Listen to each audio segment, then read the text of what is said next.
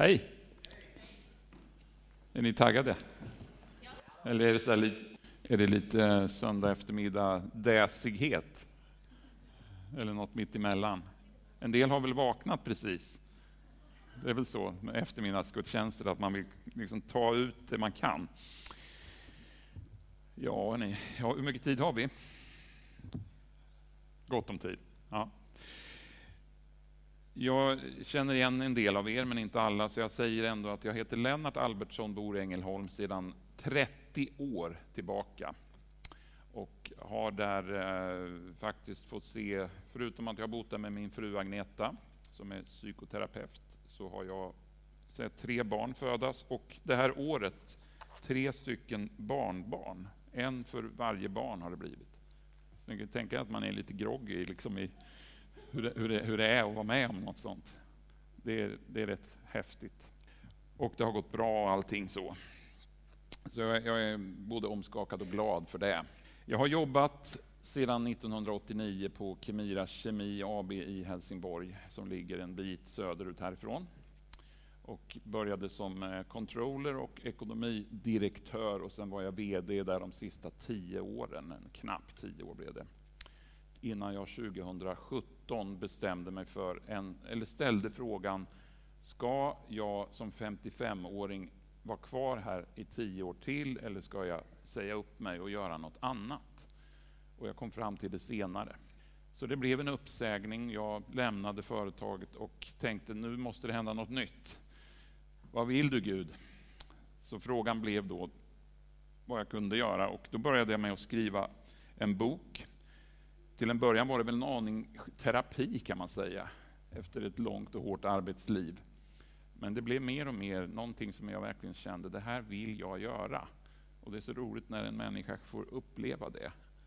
Det är inte så att det har gått en massa år innan jag inte har gjort vad jag velat, men, men på något vis blev det extra.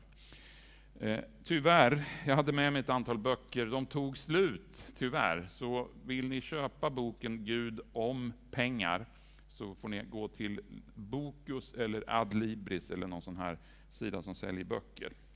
De kommer nog fram där också, tror jag.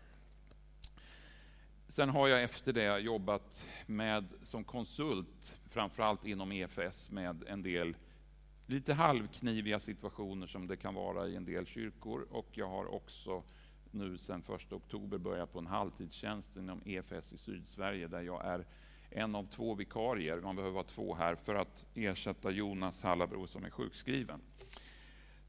Det är nog om mig just nu, men nu går vi in på ämnet. Varför talar den här boken så mycket om pengar? Det är min fråga för den här stunden vi har. Alltså man kan ju tänka sig att en, en, bok som ska lära ut vad det innebär att vara Jesu lärjunge, den borde handla om bön eller tro. Bön nämns 500 gånger i Bibeln. Tro nämns 500 gånger. Men pengar, ekonomi, nämns 2350 gånger i Bibeln. Hur kan det vara så? Ett sånt ämne som är liksom, det handlar ju bara om, om att köpa och sälja. Det handlar om att få lön, det handlar om att sätta pris på saker. Hur kan det vara ett stort ämne i en bibel som vi tycker är vår viktigaste skrift? Jag är förundrad. Kan det vara det att det är ett sånt ämne som alla kommer i kontakt med? Är det, är det skälet till att det står så mycket om, om pengar i Bibeln? Att det är någonting som vi alla håller på med hela tiden? vare sig vi vill det eller ej. Men det är ju inte det enda som det är så med. Vi brukar ju prata om vädret till exempel. Varför står det inte så mycket om vädret? Mer än att nu stormar det, till exempel. Det kan det stå. Eller det blåste snålt. Men inte, inte blir vädret det stora temat i Bibeln för det. Så det kan ju inte handla om att det är någonting som bara är vanligt. Det måste vara mer än så. Pengar. Läser vi så handlar det om till exempel hur vi ska ge. Det handlar om att betala skatt. Detta rätt så kärva ämne skulle jag säga. Det handlar om att ärva. Det står inte mycket om testamenten i Bibeln. Faktiskt så säger Gamla testamentet att arv är liksom grundtanken när någon går bort. Men sen kommer det in lite senare. 300-400 år före Kristus så börjar man prata om testamenten och, och Paulus anknyter till det på något ställe också. Men det är inte riktigt grundtanken. Jag skulle säga att testament är något ganska klokt att fundera på. Det är inte dagens eh, tema, men det var bara en bisats. Eh, det står om att få lön. Det är en ynnest. Det står om att förvalta egendom. Det står om skatter i himlen och massa andra såna här ekonomirelaterade saker. Ganska ofta används pengar som en bild för någonting annat. Vad tänker ni när ni hör ord, uttrycket att få lön i himlen? Vad tänker ni då? Tänker ni att det är liksom cash in på kontot eller tänker ni att det är något annat? Jag tror att det står för något annat. Och jag är väldigt nyfiken på vad det står för. Jag längtar dit. Bibeln säger också en sak, och det är att pengar är någonting som är laddat. Det är liksom lite nerv i pengar. Matteus 6 och 24, bergspredikan, skriver Matteus då här. Ingen kan tjäna två herrar. Antingen kommer han då att hata den ene och älska den andra. Eller kommer han att hålla sig till den ene och se ner på den andra. Ni kan inte tjäna både Gud och mammon. Nu ska vi se. Mammon. Vad var det nu då? Det, be, det, behöver vi förklara, men de som hörde det då behövde inte förklara det, för de förstod det, för det var på deras talspråk, arameiskan. Mammon betyder pengar, eller egendom, eller någonting sånt. Så de fattade direkt när Jesus sa det här. Vi kan behöva fundera lite på vad mammon är för någonting. Det vi får veta här är att alternativet till mammon är Gud. Oj då. Nu var det inte ungefär samma som vädret längre. Nu var det inte ett vanligt talesämne, liksom, utan nu var det någonting som står emot Gud. Här har vi Gud, här har vi mammon. Vi har två saker som väger på något vis. Alltså, det står emot Jesus själv, som är Gud. Och då tänker man genast, går inte det här att kombinera då? Pengar, det är ju någonting vi ändå har och vi vill att det ska vara ordning på vår ekonomi. Det är ju ganska sunt att säga att vi ska ha lite koll, lite liksom veta hur det ser ut. I en kyrka vill man veta hur det ser ut. Jag vill veta att jag klarar mig till nästa lön eller pension eller vad jag nu väntar på. Alltså man vill liksom att det ändå ska vara ordning och det där är ju inget fel. Vi behöver inte leva oplanerade liv ekonomiskt sett bara för att Gud och mammon inte går att förena. Vi kan göra det. Men vad händer när du och jag möter en stor motgång? Vad händer när du förlorar ditt arbete? När det händer någonting väldigt oönskat? Vad lutar du dig emot då? I det där jobbiga läget? Vem eller vad lutar du dig mot? För om vi har pengar på kontot, om vi har massor med försäkringar som täcker allting, som täcker de här ekonomiska motgångarna, då har vi liksom, vi vet hur mycket elände vi kan klara av ekonomiskt. För det står, det står hur många basbelopp man får om det händer eller det händer. Jag vet hur mycket som finns på någon fond. Jag vet vad jag tål. Jag vet om bilen går sönder hur mycket det får kosta innan jag är riktigt i, i lågt läge. Jag höll på att säga ett annat ord, men det sa jag inte. Eh, alltså då, hur svårt blir det inte i praktiken att säga Gud är min trygghet? Vilken utmaning är inte det att säga att Gud är min trygghet? För jag ser ju pengarna på kontot, jag ser försäkringsbreven, men jag ser inte Gud. Och ändå säga, han är min trygghet. Han är allt jag har att lita på när det går dåligt. Och han syns inte. Men jag väljer honom ändå. Vad kallas det? Feghet? Nej, det heter mod. En del säger att kristna är fega för de måste ha någon att tro på. Jag menar det är det modigaste man kan göra. Tänk att lägga ditt liv i en människas hand, Jesu händer. Det är vad man gör. Det, snacka om att vara modig. Tänk att få upptäcka vem Gud egentligen är och hur generös han är. Det var min lilla ingress till ämnet. Nu kommer vi in på djupfrågorna. Är ni beredda? Någon säger så här, jag är ingen förvaltartyp. Jag gillar att utveckla. Jag vill inte liksom bara bevara saker. Jag vill liksom att det ska hända något. Jag är inte en sån där som bara tänker bakåt. Jag vill framåt. Jag är framåtlutad. Jag är ingen förvaltartyp. Har ni hört det uttrycket någon gång? Är det någon som har hört någon säga, eller har sagt det själva? Där har vi en, ja. Tack. Räcker så. Du kan ta ner din hand. Ehm. Alltså, vad är en förvaltare? Det blir ju frågan då. Det här nämns faktiskt inte så ofta i Bibeln som man skulle kunna tro. Man tror ju att förvaltare är ett väldigt typiskt bibliskt uttryck och det är det lite grann. I Lukas evangelium nämns förvaltare tre gånger. Det är ju inte jättemycket, men det nämns inte på så många andra ställen. Oftare använder man ordet tjänare när man kanske menar förvaltare. Men en tjä att tjäna kan man ju göra på rätt många olika sätt. Men en förvaltare, den förvaltar någonting som tillhör en annan. Det är inte ens eget, det är någon annans. Så det är skillnaden. Nu ska vi in i dagens evangelietext. Och jag läser den från Folkbibeln 2015, om ni undrar varför det inte stämmer med andra biblar.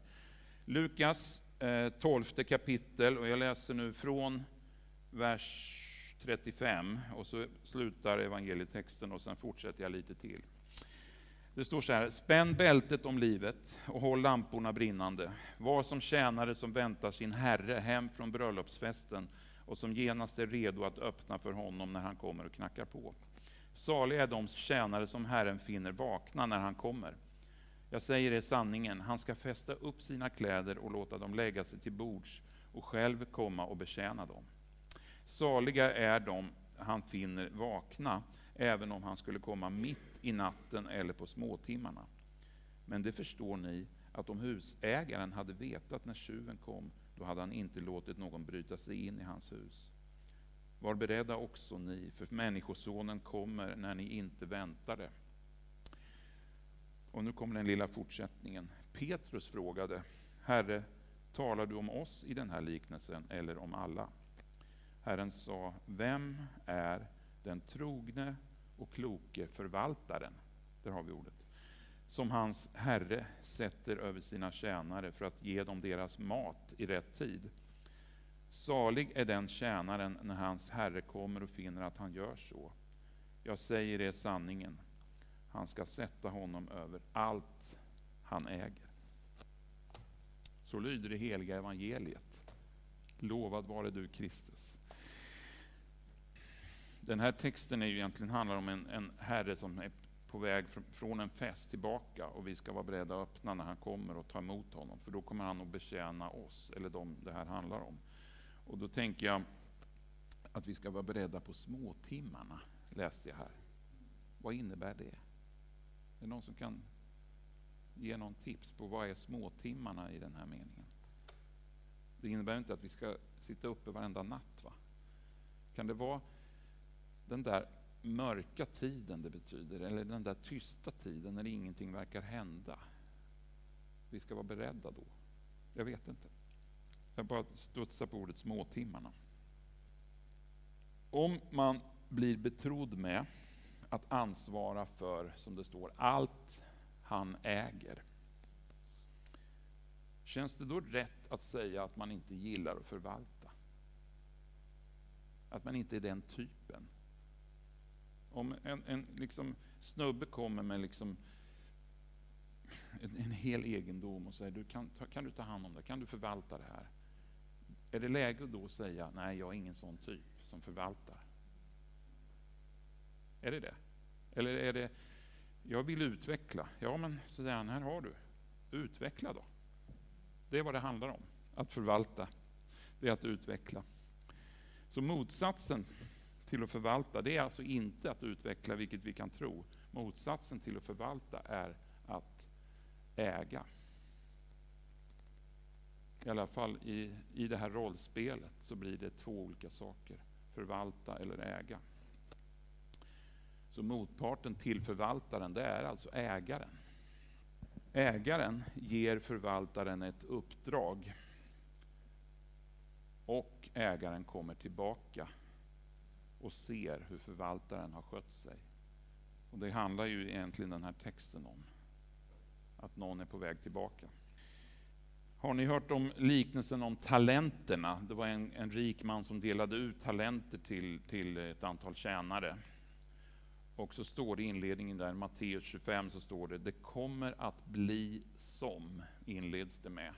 Det är som att det här är någonting som vi kommer att få vara med om en gång. Alltså ett möte som vi kommer att ställas inför när han kommer tillbaka. Där är du och jag. Ägaren har frihet. Förvaltaren har ett uppdrag att redovisa. Det är de två vi pratar om. Ägaren har friheten att spendera och köpa grejer. Ägaren kan investera, men ägaren kan också välja, jag ger bort det här, för jag ser någon som behöver det här bättre än jag. Ägaren har den friheten. Förvaltaren måste tänka på att det kommer någon som jag ska redovisa för. Den behöver inte för den skull känna sig ofri, men den har ett uppdrag. Ägaren har gett det. Jag vill bara att det ska vara klart det här. För vi pratar om, om förvaltarskap som om det gällde något torrt och tråkigt.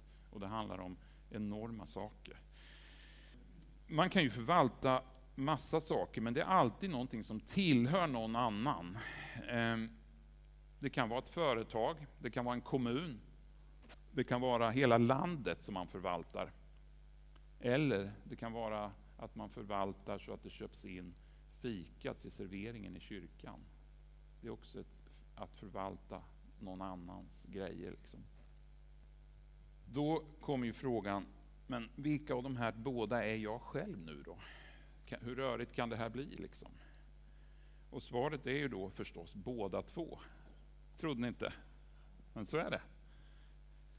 För varje dag så går vi in och ut ur de här rollerna. Vi är ägare i våra privata liv. Men vi är samtidigt förvaltare. Och det kan man se till exempel när man har ett arbete, att man har fått ett ansvar att förvalta inför den som äger det stället.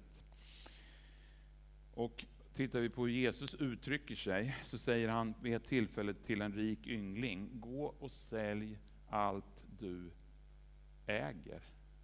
Så han, till och med Jesus ger liksom killen någon sorts stöd för, som ägare. Han har det. Han bekräftar ägarskap hos den killen. Sen att han hade problem med den friheten, det är en annan femma. Det vet vi också. På en frukost som jag var på nyligen så fick jag frågan, ja men okej då, det är båda, men känner du dig mest, frågan om som ägare eller förvaltare? Och så fick jag fundera en stund. För det var inte så att man bara kan svara så, men, men då, efter jag hade funderat så sa jag, jag, jag känner mig nog mest som som förvaltare, sa jag. Eller känner mig, jag är det. För det är min grundrelation till Gud, att vara förvaltare. Att förvalta det som är hans. Och det inkluderar mitt liv, för jag är hans. Mitt liv är hans. Jag äger inte ens det. Vilket idag kan kännas lite tufft att säga. Tufft att ta in. Jag äger egentligen inte någonting. För när mitt liv en dag ska summeras, om man räknar ihop vad som återstår, då ska jag lämna ifrån mig allt det. Allt ska jag lämna. Det låter inte så konstigt, vi kan inte ta med oss någonting. Men det får oss att förstå vad vi faktiskt mest är. Vi är förvaltare. Och trots det så låter Gud oss vara ägare. Trots att vi egentligen är förvaltare så får vi känna på hur det är att vara som han, det vill säga ägare. Och här kommer vi in i, i Guds enorma tanke. Att han låter oss få vara det han är själv genom roller som vi spelar. Vi får vara ägare ena stunden och förstå hur en ägare känner det. Okej, okay, då kan vi förstå Gud. Hur tänker du här? Jo, för att det är ungefär samma. Men det kommer också situationer där vi beskrivs som, vi beskriver Gud som en far. Vi sjöng det alldeles nyss. Barnet springer till sin far. Och vi får också vara föräldrar. Vilken generositet att få vara det som han är. Vi får liksom ta in den rollen också. Och det ger oss ytterligare en dimension av vad han menar när han säger att han är far. Och vi ska be Fader vår exempelvis. Vi, kan, vi får massor med, med hjälp. Vi har ytterligare en bild där Jesus, eller Gud, vill visa vad vi är och vad han är. För han likställer förhållandet mellan Jesus, mellan Kristus och kyrkan som förhållandet mellan man och hustru. Svårtuggade verser i Fesebrevet femte kapitel. I 25 versen står det, ni män älska era hustrur så som Kristus har älskat församlingen och offrat sig för den. Alltså den man som har förstått den versen, hur mycket har inte han förstått vad Jesus har gjort? Hur mycket han har offrat sig? Oj, vilket djup. Och vi får vara män helt plötsligt. Och liksom spegla någonting av det Jesus har lagt in i sitt förhållande till hela församlingen. Och på samma sätt är det med att vara ägare mot en förvaltare. Det är ytterligare en bild vi får ta med oss. Och då blir det inte det här ointagliga bilder, utan det blir så konkret som det någonsin kan bli. Det blir på vår nivå, som han är. Är inte det generöst? Jo, jag tycker det. Vilken outgrundlig Gud vi har att göra med. Alltså. Vilka djup och vilken, vilken, vad mycket mer det finns att få vara med om i det här. Om vi tittar lite sen på Jesus själv när han eh, förhåller sig till pengar, för det tycker jag är en här lite intressant fråga. Höll Jesus på med pengar eller var han liksom oberoende av allt sånt? Vi säger ju att Jesus kom i mänsklig gestalt och tog sin boning ibland oss. Vad innebär det? Pengar då? Hade han något på kontot? Vad tror ni? Var det fullt eller var det dåligt? Eh, det står ju inte så mycket om det här, så vi, vi får ju liksom använda ord som nästan inte säger eh, detta direkt, utan jag hittar ett ord som pratar indirekt om Jesus förhållande till pengar. I Johannes 13 så är det en ganska jobbig text som handlar om när Judas går ifrån matbordet och ska förråda Jesus. Det är den sista måltiden, eller den första nattvarden om ni så vill. Då trodde de andra lärjungarna, står så här, att Judas gick iväg för att köpa något eller ge något till de fattiga. Det var det enda de kunde tänka sig. Judas går iväg, nu ska han köpa något. Eller möjligtvis ge bort någonting. Det säger ganska mycket om Jesus, tänker jag. Jesus köpte massa saker. Det tycker jag är rätt skönt. Det är en människa vi pratar om. Det är inte liksom en ointaglig gudsbild, utan det är liksom som vi.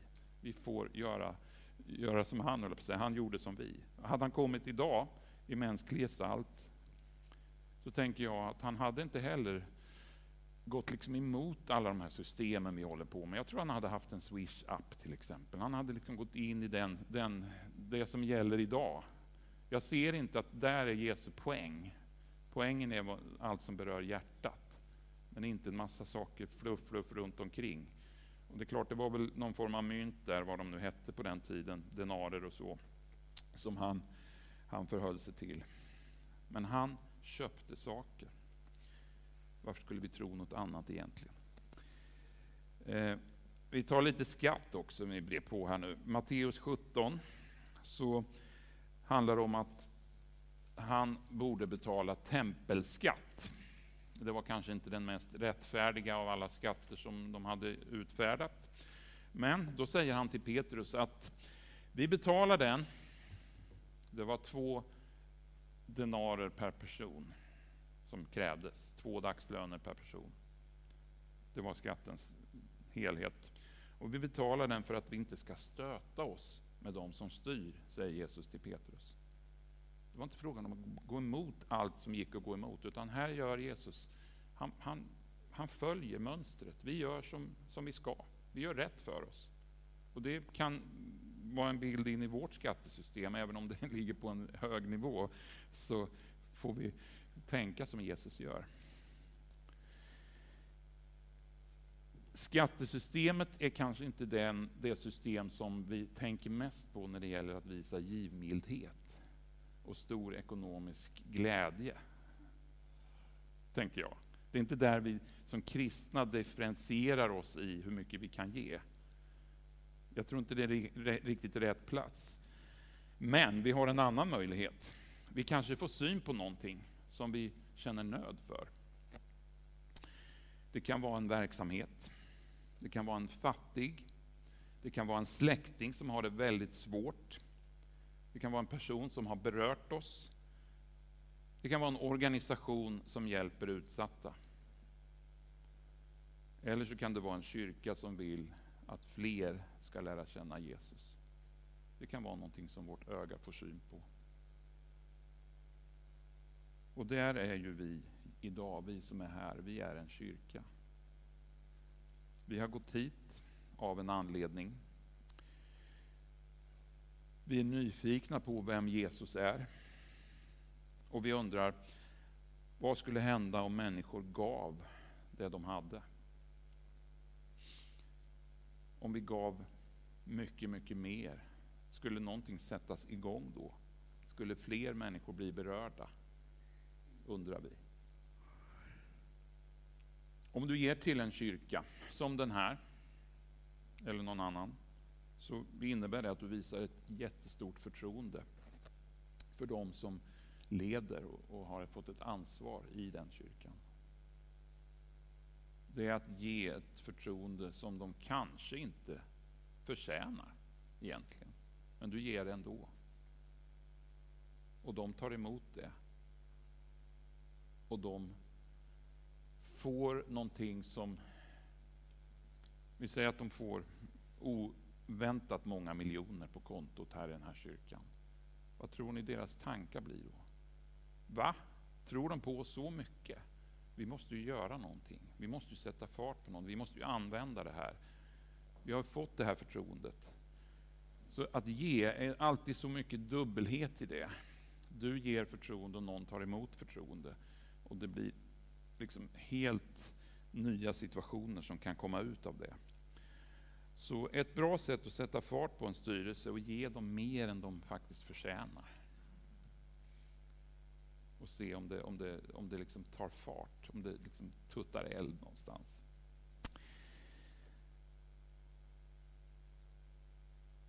Jag tänker avsluta med att fundera över en text som står i Lukas 21 kapitel. Där fanns Jesus och han ser människor gå fram till en offerkista utanför templet. Den kistan hade stått där i säkert 400 år. Och där kommer en ström av personer och lägger någonting i kistan. Offergång tror jag det heter i dagens eh, kyrksverige. Det har hetat länge. De kommer dit och en del är rätt så rika ser det ut som. Och de ger av sitt överflöd. De liksom dyngar ner rätt stora belopp troligtvis, men det känns inte så mycket. Men helt plötsligt så kommer det en fattig änka. Och hon ger två små kopparmynt. Och det uppges att det var allt hon hade att leva på.